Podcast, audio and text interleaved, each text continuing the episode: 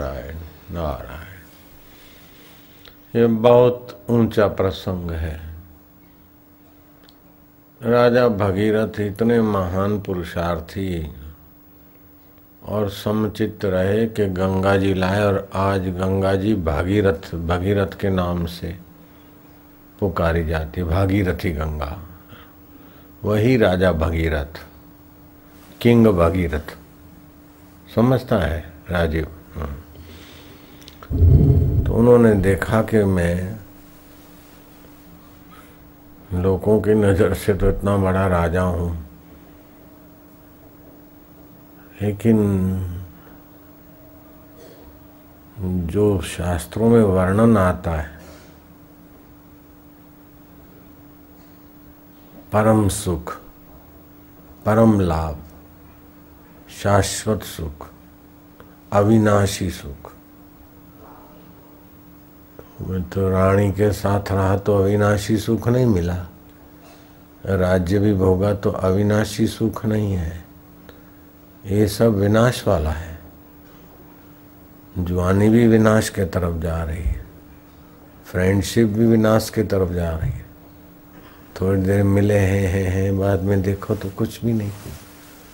हमारे बाप दादाओं को भी अविनाशी सुख नहीं मिला। तो हे मुनीश्वर, मैंने सुना है कि आत्मा अविनाशी है, शाश्वत है, नित्य है, और गेह स्वभाव है। उससे सब जाना जाता है। सब साधन मिलकर उसको नहीं जान सकते।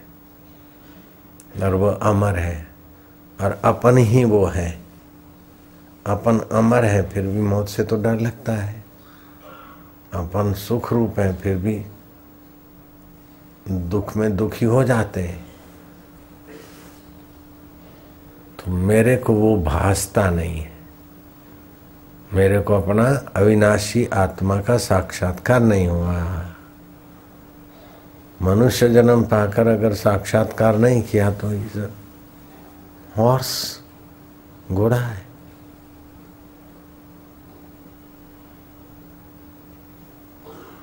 डोंकी, गधा, मंकी, बंदर।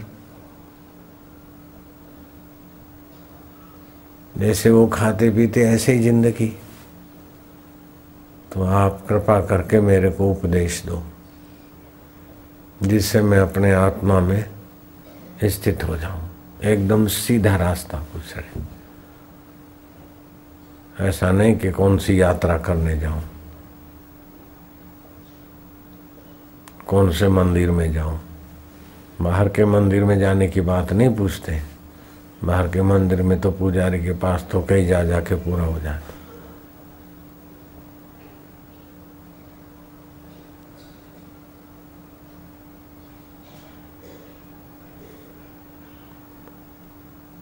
आत्मा, जहाँ से मैं मैं स्फुरित होता है।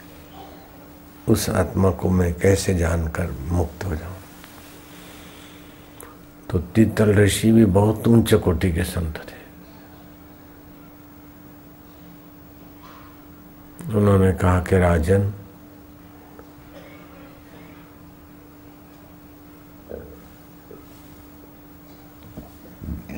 इस शरीर को मैं मानने का ऊपर ऊपर से तो मानना पड़ता है। लेकिन अंदर में जानो कि ये हाथ में नहीं हूँ। हाथ मेरा है, मैं हाथ नहीं हूँ। मैं ये सिर नहीं हूँ। मेरा सिर तो मैं सिर नहीं हूँ। फिर मेरा पैर तो मैं पैर नहीं हूँ। मेरा पेट तो मैं पेट नहीं हूँ। मेरा घुटना तो मैं घुटना नहीं हूँ। मारो पग मेरा हाथ, मेरा पैर, मेरा घुटना, मेरा सिर, मेरी कमर। तो आपकी कमर तो आप तो नहीं हुए ना, कमर हुई।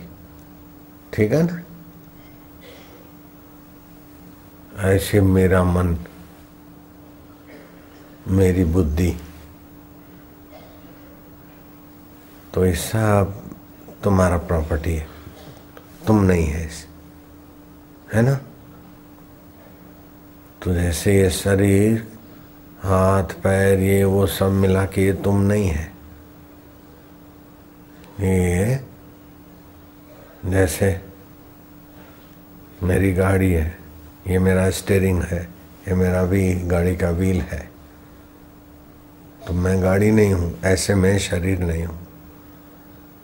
तो जब शरीर मैं नहीं हूँ मैं शरीर नहीं हूँ तो मैं मन भी नहीं हूँ। मेरा मन, मेरी बुद्धि, मेरा चित्त, मेरा अहंकार, ईगो। तो मैं ईगो भी नहीं हूँ। मेरा मन तो इन सबसे अपने को पृथक, ये सबसे मैं अलग हूँ। ऐसे ही कुटुंब में, स्त्री पुत्र पति परिवार में, जो मेरापन है, उनको व्यवस्था करो, लेकिन मेरा पर उनकी ममता से दबो मत।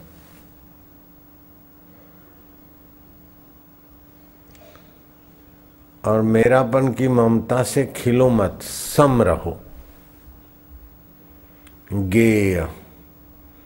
जानने वाला, नित्य, सत्य है। ये मैं और मेरा आयात गया, लेकिन उसको जानने वाला सत्य है। उसको ज्ञ तत्व जानने वाला जो है, वो चेतन है और वह आनंद स्वरूप है। उसमें स्थित रहो।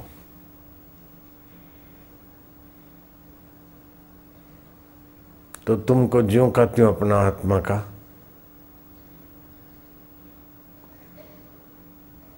ज्ञान होगा।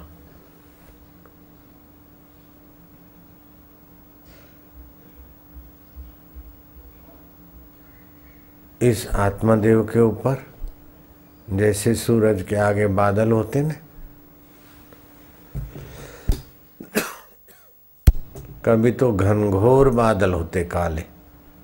और कभी बरसाती बादल होते। हम्म?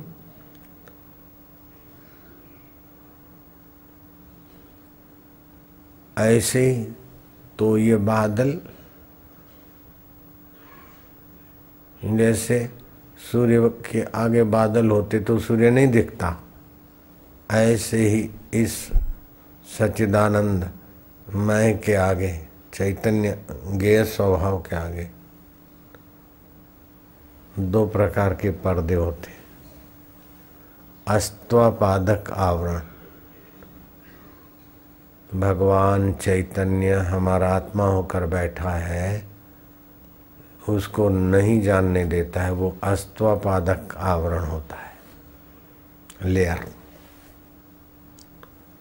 तो वो सत्संग सुनने से और ऊँचे गुरु के सानिध्य से अस्त्वपादक आवरण तो हट जाता है कि अब मान लिया कि हम आत्मा हैं, हम बॉडी नहीं है, हम शरीर नहीं है। मैं हाथ नहीं हूँ, मैं पैर नहीं हूँ, मैं मन नहीं हूँ, मैं बुद्धि नहीं हूँ, इन सबको बदलाहट को देखने वाला मैं हूँ। तो ये ना समझी का तो पर्दा हट गया। हम्म? लेकिन फिर भी भान नहीं होता। फिर भी परमात्मा का आत्मा का साक्षात्कार तो नहीं हुआ। तो ये अस्त्वापादक आवरण हटा, लेकिन अभानापादक आवरण। भान नहीं हो रहा है। शरीर को तो मैं नहीं माना, लेकिन मैं को मैं रूप में नहीं जाना अभी। मैं को मैं रूप में सुना है, अभी जाना नहीं। जाने तो ब्राह्मी स्थिति प्राप्त कर।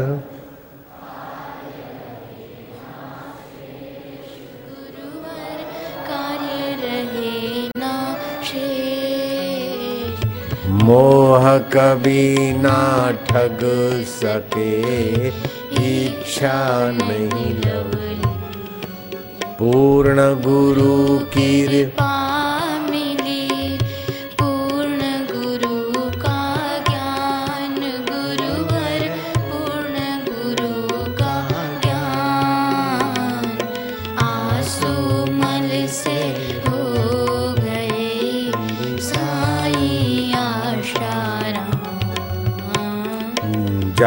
जाग्रत स्वप्न सुषुप्ति चेते ब्रह्मानंद का आनंद। खाते पीते मौन या कहते ब्रह्मानंद मस्ती में हाँ, तो अब देखो। तो आज सुमल से हो गए है ब्रह्मानंद का आनंद लेते। वो तो नहीं आया। जागृत स्वप्न सुषुप्ति पेखे, ब्रह्मानंद का आनंद लेते। पूर्ण गुरु कृपा मिली, पूर्ण गुरु का ज्ञान। तो कृपा मिली, वो ज्ञान अस्तवापादक आवरण तो हट गया। लेकिन अभी ब्रह्मानंद का आनंद तो नहीं आता। है? ब्राह्मी स्थिति प्राप्त कर कार्य रहे ना शेष। वो ब्राह्मी ब्रह्म परमात्मा में प्रज्ञा प्रतिष्ठित हो जाए और फिर कोई कर्तव्य ना लगे कि मुझे सुख के लिए ये करना है, मुक्ति के लिए ये करना है, ये पाना है, अपने लिए करना पाना पूरा हो जाए, पूर्णता, पूर्ण गुरु कृपा में। तो स्थिति तो नहीं हुई।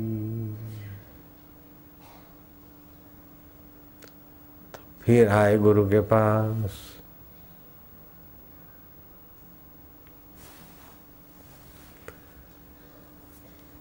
तो बोले, तुम जहाँ राजपाट में रहकर ये अभ्यास करते हो, वहाँ तो मेरा, तेरा ये वो पुराना वातावरण है। इसीलिए तुम अब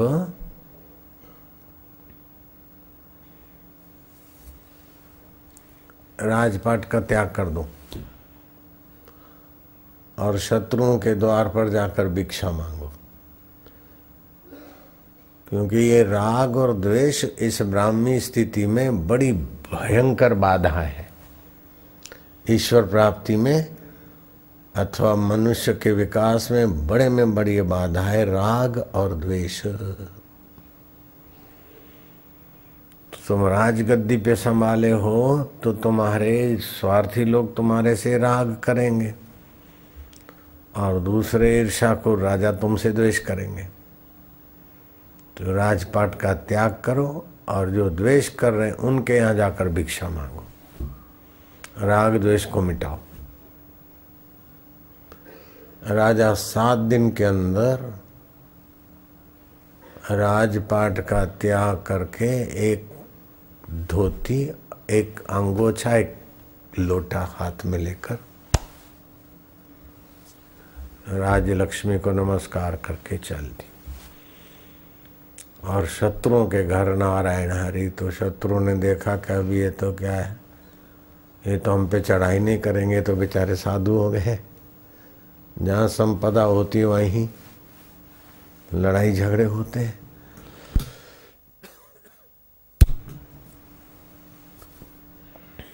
उसका मतलब ये नहीं कि तुम घर बार छोड़ के भीख मांगो। ये अर्थ नहीं समझना। तीतल मुनि के उपदेश से राजा भृगु भगीरथ ने ये किया। तो मित्रों का राग छूट गया। देखते अब इनके पास कुछ नहीं है तो मित्र भी चले गए। और शत्रुओं का द्वेष छूट गया। और राजा विचरण करने लगे। और गेय तत्व में जगे। जब भूख लगी, भिक्षा मांगी, खाया, नींद आई, सो गए। सो हम। हाथ को सत्ता देने वाला वह चैतन्य में। मन को देखने वाला वह चैतन्य में हूँ। बुद्धि का प्रकाशक चैतन्य में हूँ। रात को नींद में से उठता हूँ। सुबह उठता हूँ तो मेरे हृदय जो में जो स्फुरित होता है। प्रातः स्मरामी हृदय संस्फूर्त आत्म तत्व सतचित्त सुखम परम गति तुर्यम यत जागृत स्वप्न सुषुप्ति वेति नित्यम। तद ब्रह्म निष्कल हम न चभूत संग जो जागृत स्वप्न सुषुप्ति आता जाता है, फिर भी जो आता जाता नहीं वह सदा एक रस मेरा आत्मा।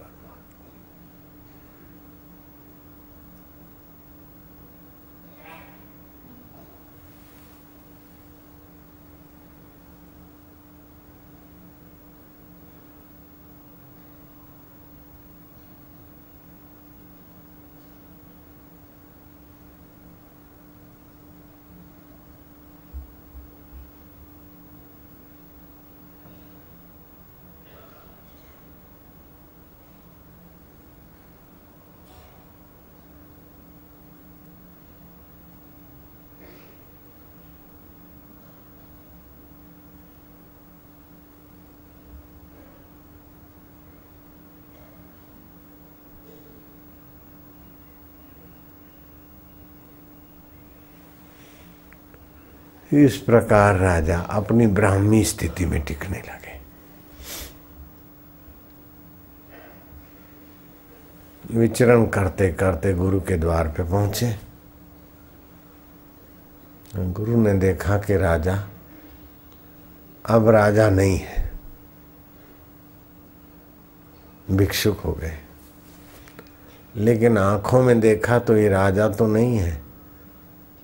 भिक्षुक भी देखने भर को है, महाराज हो गए। महान राज्यपाल है अपने आत्मा को। केवल इतना शरीर के साक्षी नहीं है, वे सूरज के चंदा के सृष्टि की उत्पत्ति के स्थिति के परलय के भी साक्षी तत्वों में टिक गए। घड़ा फूटा तो महाकाश हो गया, ऐसे जीवभाव छूटा तो ब्रह्म हो गए। ब्राह्मी स्थिति प्राप्त कर। तीतल मुनि ने राजा को अपने हृदय से लगाया। पूर्ण गुरु कृपा मिली। पूर्ण गुरु का ज्ञान भगीरथ राजा से हो गए महान आत्मा राम बोले, अब तो तुम परम स्वतंत्र हो गए।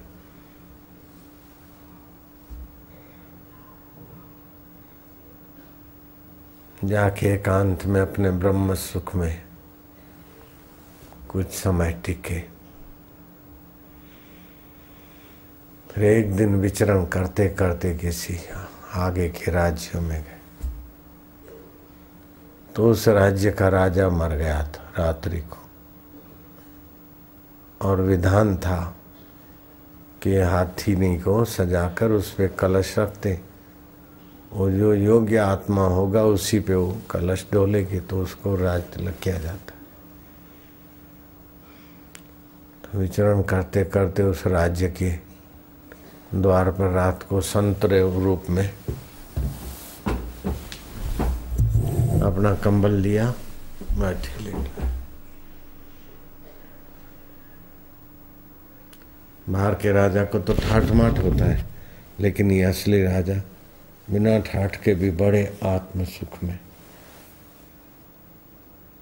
कोई दे जाए, देखा, भिक्षा दे गया, खाए, बड़े रहे। नींद आई, रात को सो ली। सुबह उठे अपने आत्म सुख में तो हथिनी को सजाकर जब निकले मंत्री आदि तो हथिनी ने राजा होने के सारे लक्षण देखे और उन्हीं के आगे कलश डोल दिया। बोले, ये संत हमारे देश के राजा बनेंगे। अनिश्चित राज्य मिला। राजा भगीरथ ने, वो राज्य, क्योंकि सुख लेने के लिए बाहर से कुछ चाहिए नहीं। देना ही देना है तो उनके राज्य में बड़ा कुदरत की कृपा भी हुई, सुविधा भी हुई हो राज्य के चारों तरफ़ जय जयकार होने लगी कि नया राजा साधु बाबा जैसा था और उसके हाथ में जब कमांड आई है, प्रजा बहुत सुखी है। बड़े प्रसन्न है राजा का दर्शन करने से भी सबको शांति मिलती। चंचल राजा नहीं है, शांत है। ये करो ये करो हाय हाय वाले नहीं है हरी हरी, शांति। इतना यश फैलते फैलते अपना राज्य छोड़ के आए थे, वहाँ भी खबर आया। तो उन राजाओं ने पता लगाया कि ये साधु पहले कौन थे? तो अरे बोले, ये तो अपना ही राज्य पाठ देखे बन गए थे भरत, वो भगीरथ राजा हुए। उन राजाओं को लगा के हमको धिक्कार है। हम उनसे शत्रुता करते थे। राज्य भोगते भोगते हम तो बुढ़े हो गए। हमको जाना चाहिए तीतल ऋषि के चरणों में असली राज्य पाने के लिए। वो आए कि आपने तो असली राज भी पाया, अब ये नकली राज संभालने में आपको क्या है? ये भी संभालो और अपना राज्य भी आप ले लो। आपको अब तो आपको कोई प्रॉब्लम नहीं, दिक्कत नहीं अब राज्य संभालने में निर्लेप हो आप। तो वो अपना पहला वाला राज्य भी राजा ने संभाला। कुछ समय राजकाज संभाला। फिर देखा कि अपने पितरों में जो तृप्ति कर्म करना चाहिए, उसके लिए गंगा जी को लाना है। फिर वो दोनों राज्य की व्यवस्था देखे, चले गए एकांत में। और भगवान शिव जी को, भगवान विष्णु को प्रसन्न किया। गंगा जी स्वर्ग से आएगी, विष्णु जी सहमत हुए। शिव जी ने जटा में धारण करने का स्वीकृति दी और एक भागीरथी गंगा हिमालय से चली।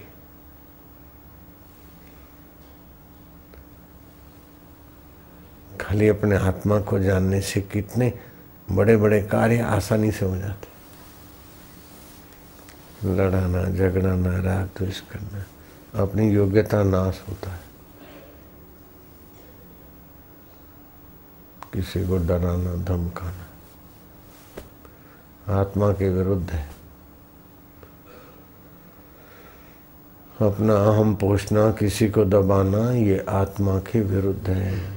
पुण्य नाश होता है। योग्यता नाश होती।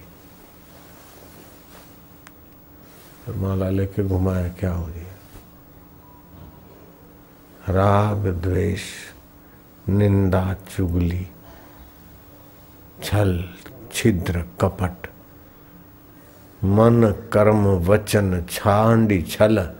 जब लग जनन तुम्हार, तब लग स्वप्न सुख नहीं। करे कोटि उपचार। छल, कपट, राग द्वेष से होता है। और राग द्वेष छल कपट को पोषण देता है। छल कपट राग द्वेष को पोषण देता है। मुखे द्वेष कोने मुखे कोने जब तक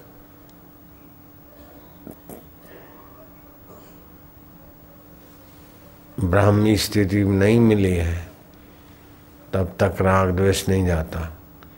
और जब तक राग द्वेष नहीं गया, तब तक ब्राह्मी स्थिति नहीं मिलती।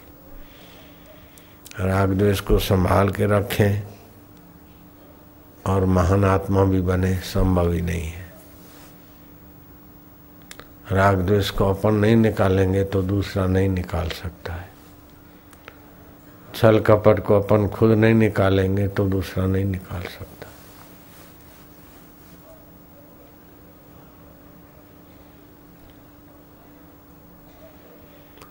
कोई नहीं जानता फिर भी अपन छल कपट करते तो अपना ज्ञान देव स्वरूप परमेश्वर वो जानता है ना। फिर वो बुद्धि हर लेता है। छली और कपटी की बुद्धि मा, मति मारी जाती। हम अपने आप ही ईश्वर प्राप्ति में बाधा उत्पन्न कर देते। छल की छिद्र की कपट की हेरा फेरी की। मैं ये करूँ, मैं वो करूँ, इसको फ्रेंड बनाऊँ, उससे शादी करूँ, इसे ये करूँ ये करूँ। तो भगवान जानते हैं कि इसको तो अभी शादी करना है, मेरे से नहीं मिलना है। तो कर तू। अंदर वाला भगवान जाने कि इसको मेरे से ही मिलना है तो फिर बुद्धि में वो ज्ञान देते। हम शादी नहीं करना चाह रहे घर वालों ने ज़बरदस्ती कराई। तो फिर भगवान ने प्रेरणा दी, ऐसा करो ऐसा करो। तो फिर चल पड़े। तो हम चाहते थे तो वो मिला। Will will find a way will will find a way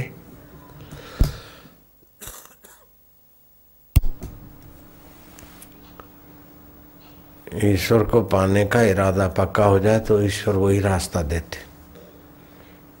और ईश्वर को पाने में हम ही खुद अपनी हल्की वासनाओं का बाधा डाल देते। राग, द्वेष, कपट, अपनी इच्छा के अनुसार लादना।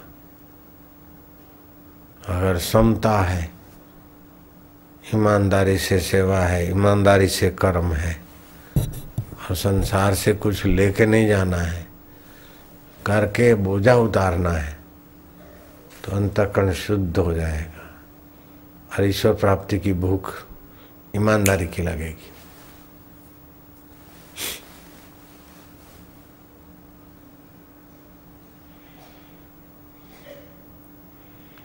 और ऐसी कथाएँ सुनेंगे तभी ईश्वर प्राप्ति की भूख ईमानदारी की लगेगी।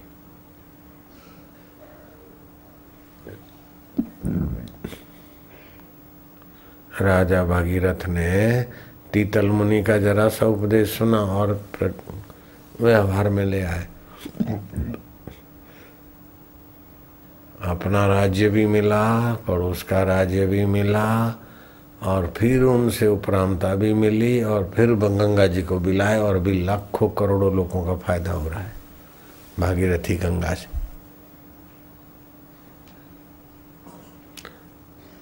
अकबर आयने अकबर ग्रंथ में आता है कि अकबर गंगा जी का पानी मंगाते थे। और बड़ा उनको फ़ायदा हुआ। औरंगज़ेब गंगा जल मंगवाता ऊँटों पे। हम गंगा जल मंगाते, गंगा जल पीते। तो गंगा जल में पुण्य प्रभाव अभी भी है।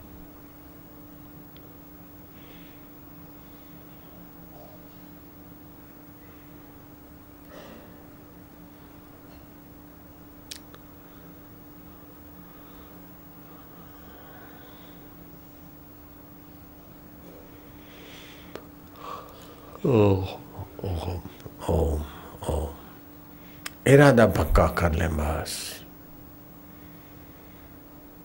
चलो मोड़ा सा चलो फलानी जगह है इसलिए तो बहुत आते लेकिन जहाँ जहाँ હું લઈ જવા માગું છું ત્યાં તમે નહીં હેડવાના બાપુ તમે મોડાસા બાપુ તમે અહીં આવો પણ બાપુ લઈ જાય છે ત્યાં હેડો કા बापू कहाँ ले जाना चाहते हैं ईश्वर की ओर बार बार पढ़ो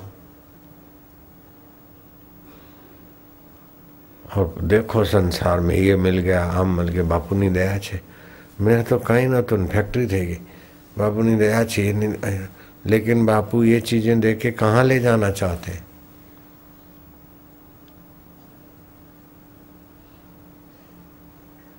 बापू हैदराबाद चलो हैदराबाद चलो। कई वर्षों से आते थे गए। तारीख दे दी, अब जाएँगे। हैदराबाद जाएँगे। चेन्नई आओ चेन्नई आओ। गए चेन्नई। डीसा आओ डीसा आओ। डीसा गए, गांधीधाम आओ, भुज आओ, भुज गए। अब ओडिशा आओ आओ, ओडिशा आओ, रायपुर आओ। तो रायपुर वालों को तारीख दे दिया, एक, दो, तीन। हम्म? उड़ीसा में आओ। पाँच और छह छक्का मार दिया वहाँ। उड़ीसा में फिर दूसरी जगह फिर ऐसे ही भुवनेश्वर उड़ीसा की राजधानी। आठ, नौ, दस, आज दे दिया उधर। तो हम तो उधर वो बोलते उधर जाते, लेकिन वो हाँ उन लोगों को जहाँ हम ले जाना चाहते, उधर लाने के लिए जाते। तो थोड़ा थोड़ा चलते सभी लोग।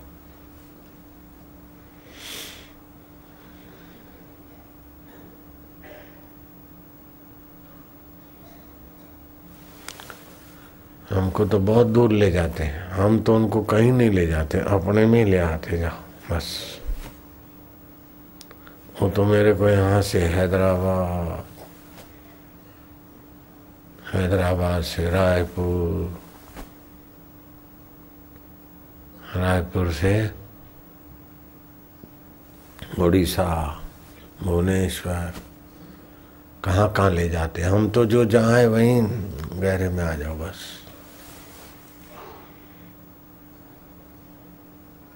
मन स्फूरा है उसको जो जानता है। दुख है उसको जो जानता है। बेईमानी आई उसको जो जानता है। तो मुझसे मिलो, बेईमानी से मत मिलो, द्वेष से मत मिलो। अरे महापुरुष तो सांपों और रीछों और शत्रुओं और विरोधियों के बीच जीकर ईश्वर प्राप्ति कर लेते। और बोंदू, तुम गुरु भाइयों के साथ भी रहकर शांति से सेवा में सफल नहीं होते एक दूसरे की टांग खींचते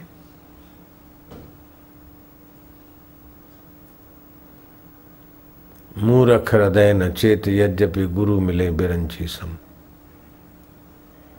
હડકાયા હડકવાનું લાગ્યું ચાલુ જ ચાલુ રહે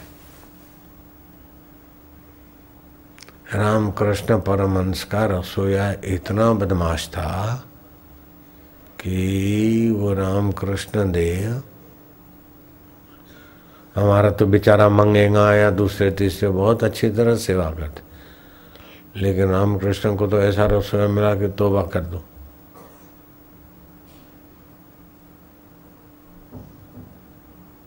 इससे तो हमारे सेवक बड़े बेचारे तत्परता से ध्यान रखते हैं।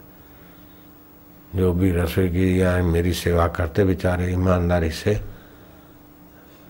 रामकृष्ण को तो ऐसा हर सेवक मिला कि लोगों को बोलता था कि क्या ये पागल महाराज के पास आते हो?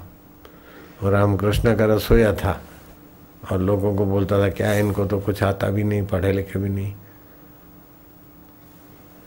वो थले पे बैठ के लोगों को उपदेश देता। रामकृष्ण के पास जाते तो बोले, इधर आओ, मैं सुनाता हूँ सत्संग। और वर्षों तक रामकृष्ण देव के पास रहा। कपड़ा बहरा रंगजन था पर दिल अंदरा रंगजन खपे। भाई समता कीअं अचे राग द्वेष कीअं मिटे? ईश्वर प्राप्ति कीअं थी ऐसा रंग अंदर आना चाहिए, इसीलिए बाहर से कपड़े रंगे जाते।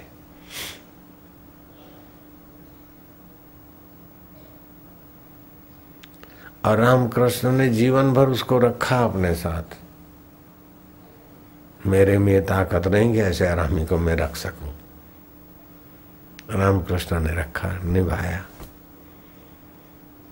ही उसमें रसो, रसोई की महानता नहीं रामकृष्ण की महानता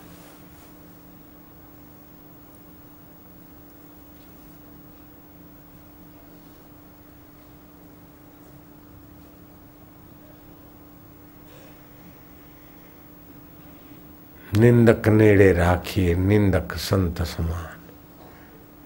आप पड़े नरक में, हमें दे निर्माण। यहाँ तो ऐसे ऐसे से निभाने वालों ने निभाया, और यहाँ आपस में दे धमाधम।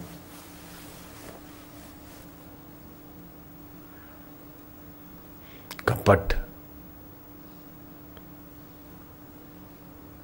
कपट गांठ मन में नहीं सबसे सहज स्वभाव।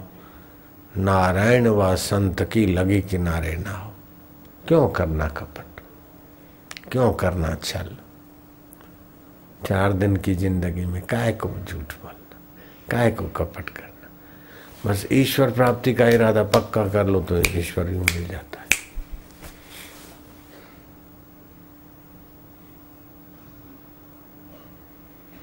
अभी फ्रेंडशिप में और मोबाइल से बात कर, अभी मज़ा आता है, लेकिन फिर मुसीबत भी इतनी होगी। और वैज्ञानिक क्या बोलते हैं, नया आविष्कार है, रात को सोते समय जो मोबाइल से बात करके सोता है, उसको दिमाग की कमज़ोरी हो जाती जल्दी, और निद्रा का रोग होगा। रात को सोते समय मोबाइल से बात करते करते सोते न, जो लोग उनको जल्दी से अनिद्रा का रोग होगा। वो विदेश में तो हो ही गया है, अपने देश में भी बढ़ रहा है।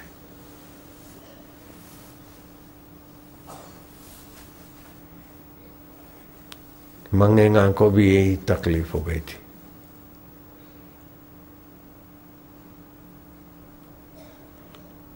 मेरे को उस समय, आज आज मेरे को किसी ने सुनाया, उस समय पता चलता था मैं उनको मंगेगा को समझा देता वो बेचारे को नींद नहीं आती थी।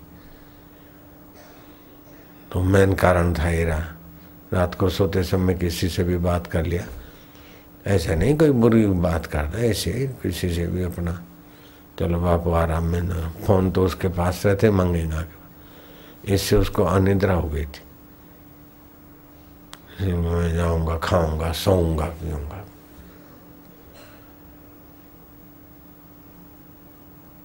मोबाइल फ्री है, मोबाइल फ्री, लेकिन दिमाग तो अपना फ्री नहीं है। दिमाग तो मुफ़्त का नहीं है रियलाइंस फ्री है। टाटा का है, अपने को फ्री है। लेकिन अपना ब्रेन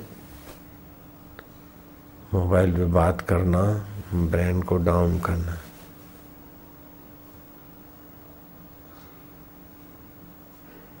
और आजकल तो कई जगह पर छोरे छोरियाँ मोबाइल पे बात करते तो उनका सेक्सी विचार उठते। वो जल्दी अंधे हो जाएँगे। बहरे हो जाएँगे। वायड़े हो जाएँगे। बात करते करते अंदर में विकार आते। एनर्जी लॉस होती होगी।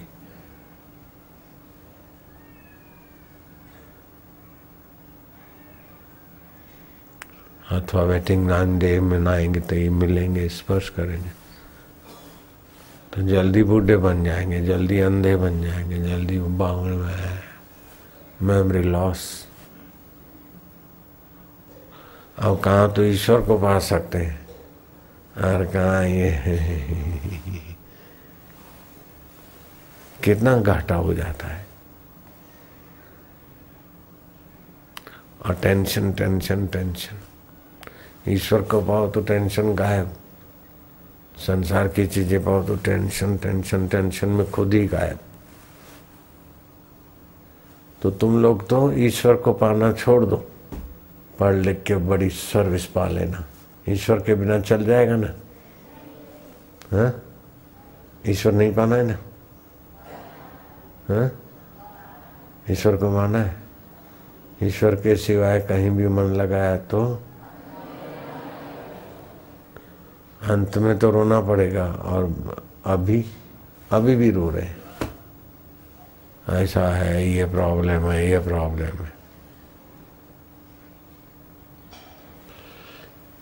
अच्छा साढ़े आठ बज गए, जाओ, निकल जाना है तो।